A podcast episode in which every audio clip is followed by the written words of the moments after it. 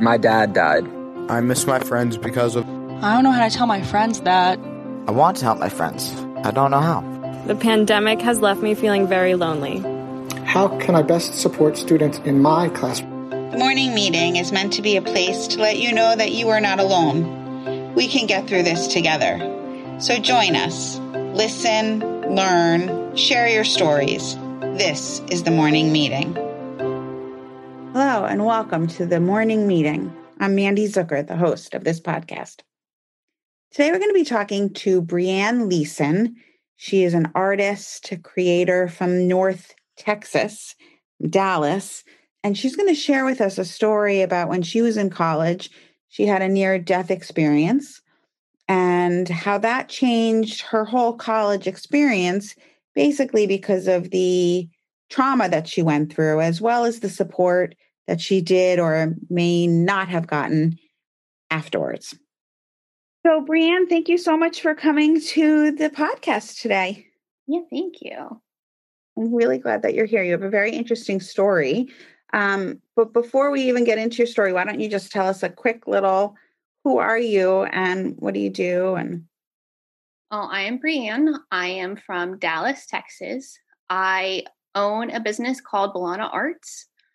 Um, and it's an art collective for uh, gender marginalized and LGBTQ folks in mm-hmm. Dallas. Um, and when there's not a pandemic, I am setting up and selling our art every weekend, selling other artist stuff, my stuff. Um, and I also create and write and voice act in my own podcast. It's a comedy, audio drama, fiction thing. It's today's lucky winner. And uh, it is about death, weirdly. so, uh, but it's it's an interesting title, The Lucky Winner, when you're talking yeah. about death. Yes. it's I swear it's positive. It's not like dark.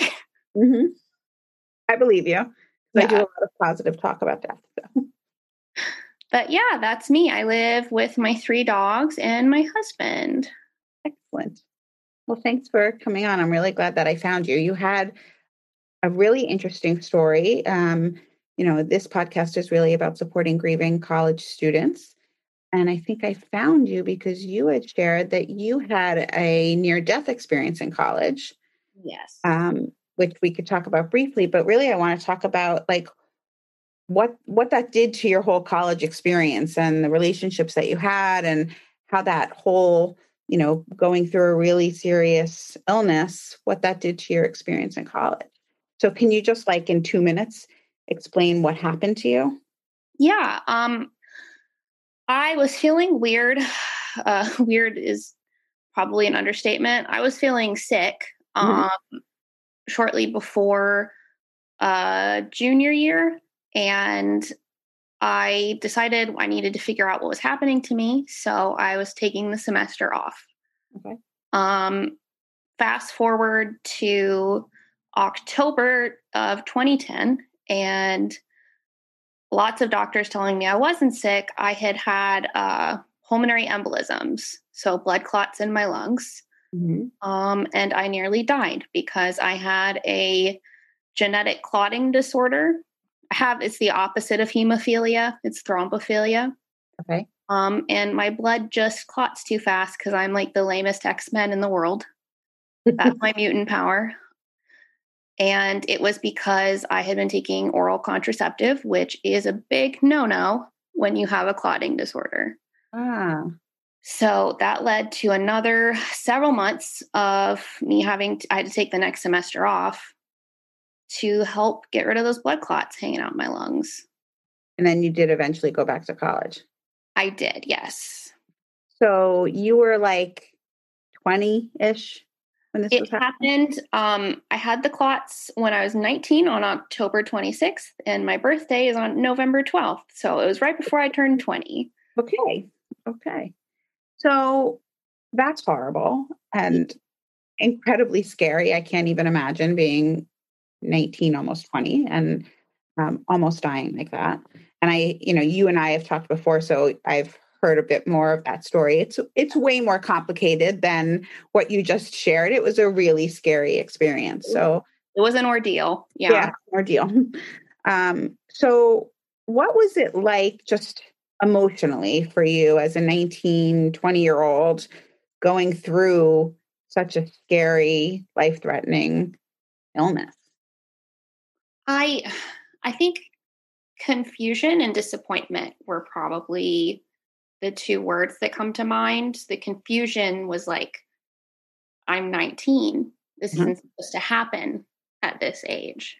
Yeah. Like I I'm like overly responsible. I'm I didn't want to miss school and I'm I'm that like overachiever. I have to get everything done perfectly. Then the disappointment that I wasn't going to finish school when I thought I was.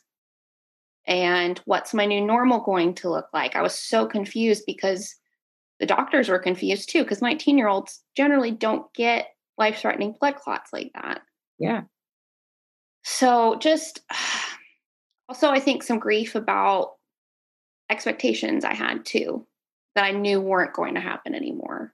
I I had all these plans uh, that year of college.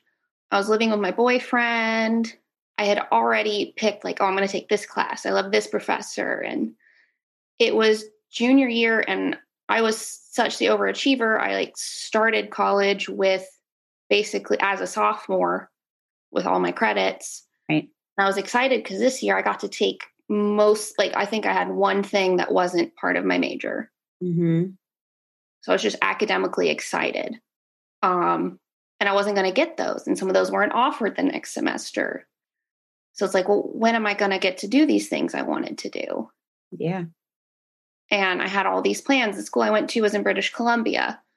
And I was like, well, my friends are all at the Cranberry Festival now, and my friends are doing this, and just a lot of a lot of expectations over what my year was going to look like. Mm-hmm. And I ended up at home, not being able to breathe, having to make a bunch of horrible decisions for my own health that shouldn't, a 19 year old shouldn't have to do, 19, 20 year old. Yep. I'm actually, I, I don't want to compare it to what some people are going through right now, but I am sort of in my mind thinking, you know, there's a lot of college kids are home right now too, and their friends mm-hmm. are at school and they're, you know, kind of watching the world go by and minus the illness. Well, not all of them. I guess some people mm-hmm. are dealing with an illness as well. But um, I, I'm picturing you like that right now, where so many of us are struggling like that. Yeah, that's, I think, part of what's made me so emotional this year, too, is hearing the stories about people who are 19, 20, had no underlying conditions, now have all these things that they're worried about, all this stuff they've missed, all these health problems they didn't have before. So I think it's an apt comparison because mm-hmm. that's that's been on my mind all year. Yeah. I, I, don't know exactly how you're feeling, but I know close to how you're feeling. Mm-hmm.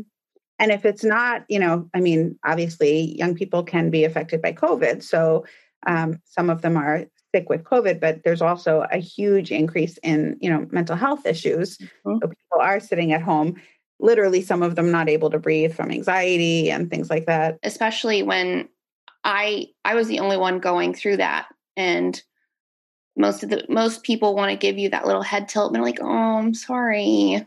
Mm-hmm. And when they ask how you're doing, you know they don't really want to know how you're doing because it's not good. Yeah. That's probably very different for you than it is currently in the pandemic because so many people can relate to the experience mm-hmm. that people are going through. And you really were alone. Mm-hmm. Did you get support while you were home? I did. Um, I'm very fortunate that I had a former teacher of mine who went to go open his own, he became a certified counselor and it was someone I really trusted mm-hmm. and someone who understood me and uh, went above and beyond as a teacher. So I was able to go see him as my therapist after it. Um, he's actually my therapist today. Mm-hmm. Started seeing him again because of the pandemic because I understand the mental health stuff. Yeah. Um, and that was the lifeline that I think I sorely missed when I had to go back to school. the support that you were getting at home. Hmm. Yeah. So it sounds like there wasn't a lot of support at school when you went back. There wasn't. Um, being in Canada, it I did have like, oh well, you've paid for this uh, the year's worth of healthcare for school, so you can access all these resources. I had them available. But when someone is grieving and someone's gone through trauma, getting out of bed, taking a shower, doing all of your basics, all that basic executive function stuff, that's that's it. I was at capacity. Mm-hmm. So to expect a 20 year old who's gone through the unthinkable to reach out while at school, I wasn't going to do it. Yeah. You were doing everything you could at that point. Yeah. I had no more spoons. I was at capacity. I was just trying to get up and get out of bed every day. Mm-hmm. It's so, um, it, it talks, it hits me so hard because I feel like part of my mission is so much about educating uh, not counselors, although I'm a big proponent, um, but educating peers on campus, your friends, your teachers, to be supportive because you can get support on campus even if it's not through counselors. Mm-hmm. How were your friends? What was it like for you to come back to campus? Did you feel like they were able to, you know, be there for you? I think a few were. I was also I had gotten dumped in the meantime. Mm-hmm. Yeah. Was not supportive. No, as much as he could be. There was a lot of stuff that came with my new diagnosis that I was like, okay, fine, let's just end this now. But I was living with him, so I had to move out. Mm. Um, mm-hmm. And friends were trying to be supportive while still doing the whole do I have to pick sides thing? And just, I didn't, I didn't know also in college that um, I was neurodivergent.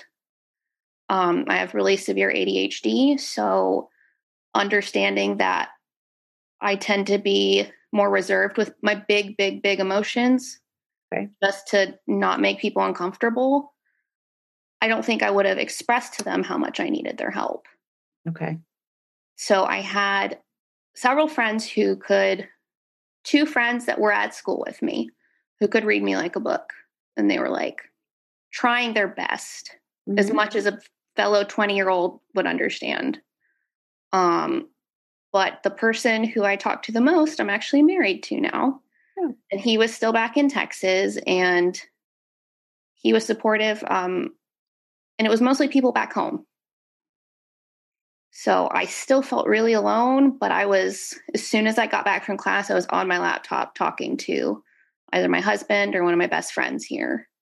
Okay with something, you know. Um, actually, I feel like again about the pandemic, like we keep saying, like it's not not as good as in person, but you know, Zoom and FaceTime, they do they can work. They can certainly be. Effective.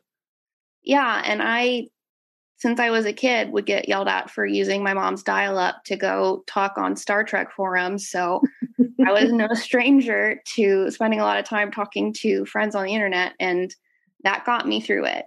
Mm. I'd come back and have notes saying, Hey, how are you doing today? What'd you do today? And they weren't addressing how I was feeling, but someone was still there actively worrying about me. Yeah, it's really important to know that you've got a person, even if it's one person. Yeah, exactly. I'm glad that you had that. What other things did you find to be helpful to you? Um, you know you, you sound like an artist. So i don't know if that was something that you used in college as a coping tool as you know stress reduction. Um yeah i uh, i was actually known for in my dorm that i'd set up a little painting corner. So i'd have my door open they're like oh she's painting again. What are you doing? People walk in and out um but another it's really hard for me to create when my mind is focused on a big emotion. Mm-hmm. I know it's part of how my brain's wired. So, like this year, I haven't been able to really do much visual art unless someone's given me a commission. And that's kind of the mindset I was in after my clot. Right. And like now understanding it's how my brain's wired, I couldn't do that outlet. So, as much as I could, I went on hikes as much as my lungs would allow. Mhm. Um, it was British Columbia. You could hike anywhere. It was cute. it was Yep. great. Um, so hiking was a big thing um, because my creativity had just been that faucet had just been turned off. Yeah. A lot of reading. I've always been someone who gets really hyper focused in a book, and I'll read an entire series in a week. So they saw a lot of me at the library. Um, but yeah, I was. I think I was more isolated after that than I feel like I have been in this pandemic because Mm, I only talked to two people online. Right. I didn't was mostly in my room or off walking by myself. And do you think that was because your friends just didn't know how to be supportive, or do you think that was some of your own mental health challenges after such a horrible experience that you went through? I think it was both.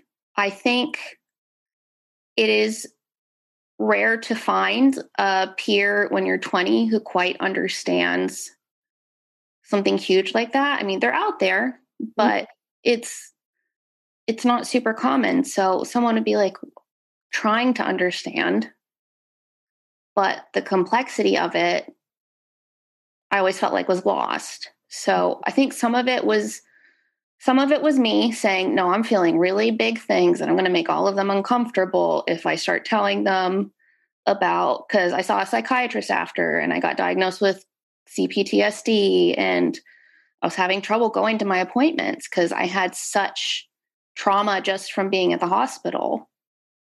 So when you're 20 and you're telling your friends, hey, I have to take anxiety meds anytime I walk near a medical building. Yeah, that's heavy. Mm-hmm. So part of it was me, and then I think part of it, part of it was me trying to mask my emotions and be like, I don't want to make you uncomfortable. Right. But I think part of it was just not having someone who understood that, and that's where I kind of wish the school would have had someone reach out to me. So they didn't do that. They had they maybe had a counseling center or something if you chose to walk in the door. Yes. But the outreach was maybe less than stellar. Yeah, the outreach was less than stellar. You had to go make an appointment. And I hated calling to make appointments before I nearly died. So after I nearly died, mm, that was a fat chance I wasn't going to do it. Mm-hmm. I also, you know, you just brought up the PTSD.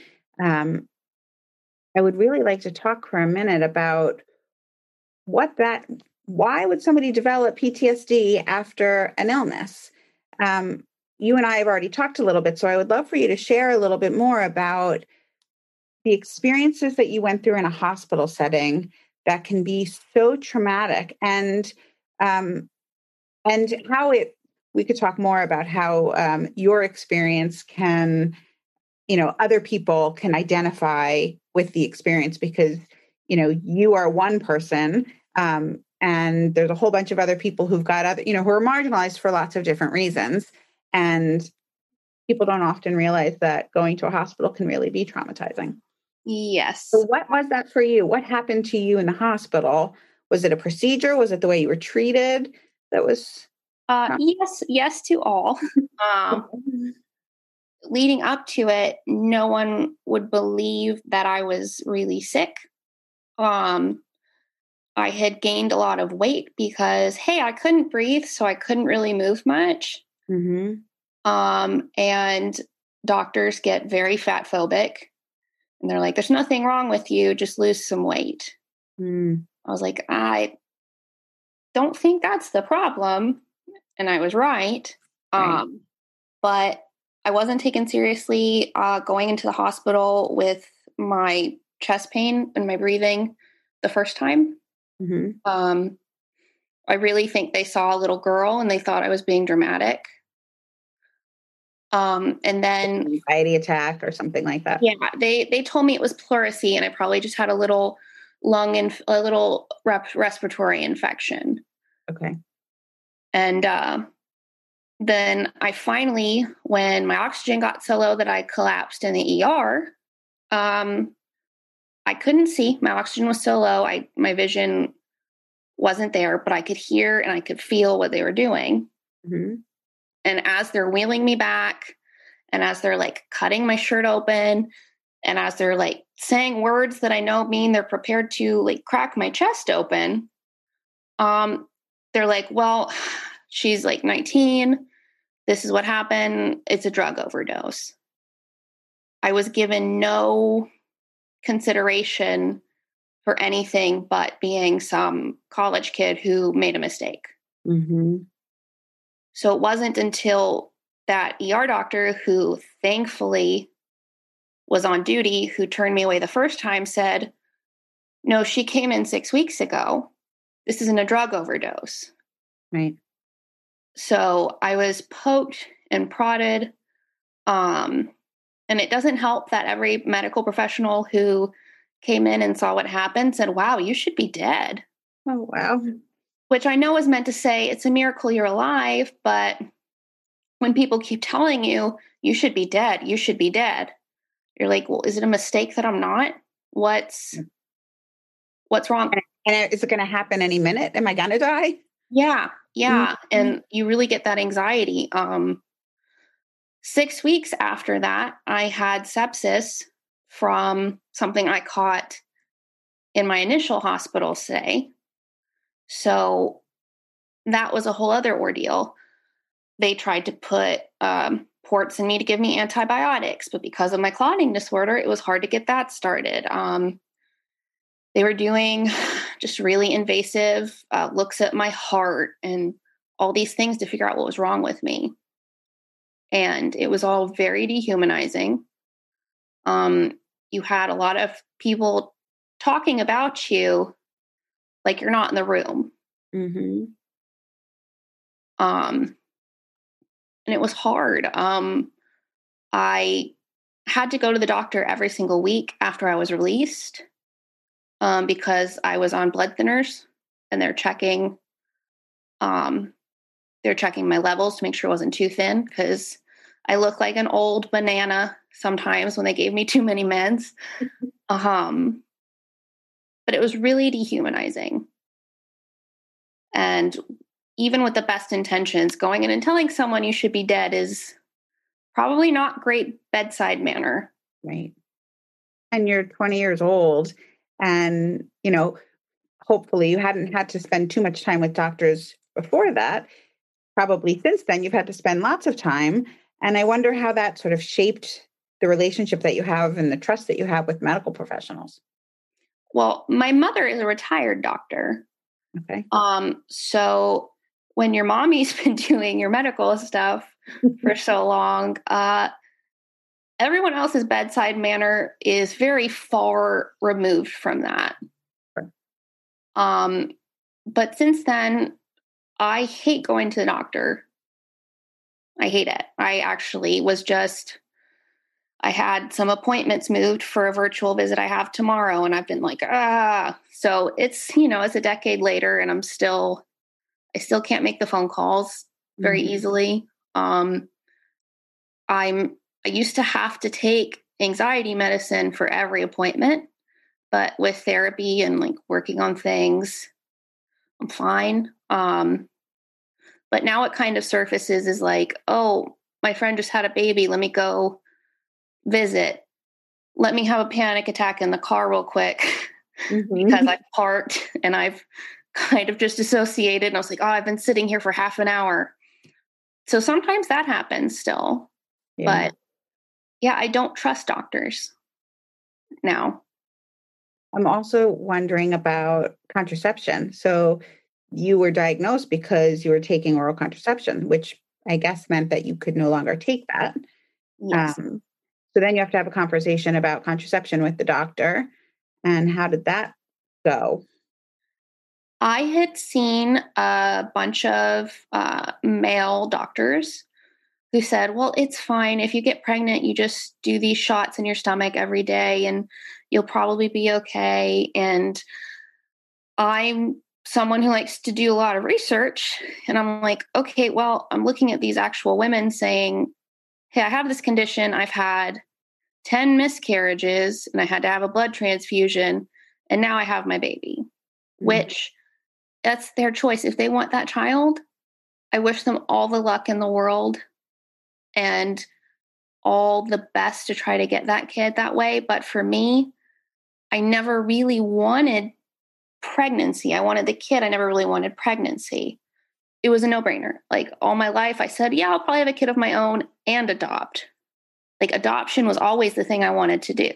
Okay. So I made the decision to get um, a procedure that's kind of like a tubal ligation. I had to go through a bunch of people telling me I was making the biggest mistake of my life on my way to try to not die again.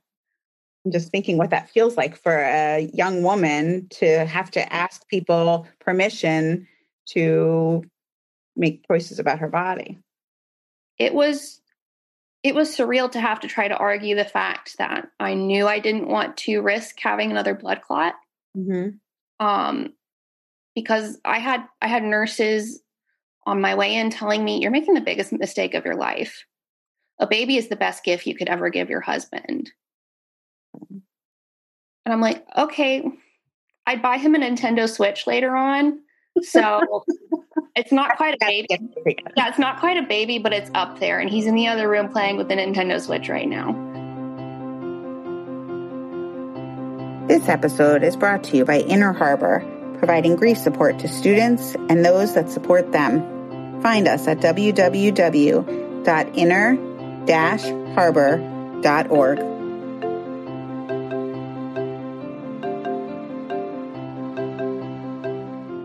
just because I am someone with a uterus, it is assumed that I don't know what I'm talking about, and I must want to do that later. Oh. And even getting mental health care, um, getting diagnosed with ADHD, I had a doctor say, Well, you must be depressed because I see you had a sterilization procedure in 2012, and I think it's depression. I was like, No, not depressed about that. Right. I feel good about that. So Right. it still comes up. It's still really frustrating. No. And you know, the reality is most uterus owners have children. Yeah. I don't know percentages, but most of them do. And I am wondering about like, you know, your friends when they you were, you know, 22 years old having this procedure and what their thoughts were and if you can relate to them and you were mentioning before that you know you have friends that are having children now and Yeah, I love being Aunt Brianne. and they were like, I want you around. And all of my friends have, they're like, I can't wait till you can adopt. mm-hmm. Um, my friends wanted me around more than they wanted a kid that looked like me hanging around. Mm-hmm. So my friends are nonstop supportive. And my friends with kids, I love their kids. And there are so many ways to be nurturing and help with a child. Like it takes a village. Absolutely. So I'm happy to be in those kids' lives until we adopt our own. And my friends are over the top supportive. That's great. So, what were some of the other issues that you struggled with? Like, you did go, I, I believe you had told me once that you switched schools after this procedure. I did. Um, my school in Canada, it didn't feel like home anymore. Mm. um, there were new students there and the campus had changed and some of my favorite professors were gone and i was like okay now i realize i i'm getting depressed and a lot of it is being here away from the support of those people that i was talking to online all the time Right. Um, i didn't know what i wanted to do next so i moved uh, to florida where my mom was well i figured it out Mm-hmm. I was there for six months and I did not enjoy that either. So I decided to move back to Dallas and go to uh, the University of North Texas, but it wasn't home anymore. So I realized my environment was part of what was adding to my my depression from dealing with the trauma. When you were trying to decide, like, where should I be? You chose a place where you already had a good support system at a time where you really needed some good support. Yeah, going back home, in a sense, I felt like if I go back home to Dallas, I will have failed up here in Canada. And I had to realize I didn't fail. Circumstances changed. Mm-hmm. I need to start writing my plans in pencil and not writing them in pen. So I just went to where I had more for me already. Yep. So it was hard. It was really hard finishing school there, but I had people to help me there. I think that's a really good thing to think about for people who are grieving any kind of a loss. Um, that changes us. So it literally changes who we are as people. And that means that our needs have changed and we might have to do things differently than we ever have before. So we have to be open to the opportunities and um, options that may be available.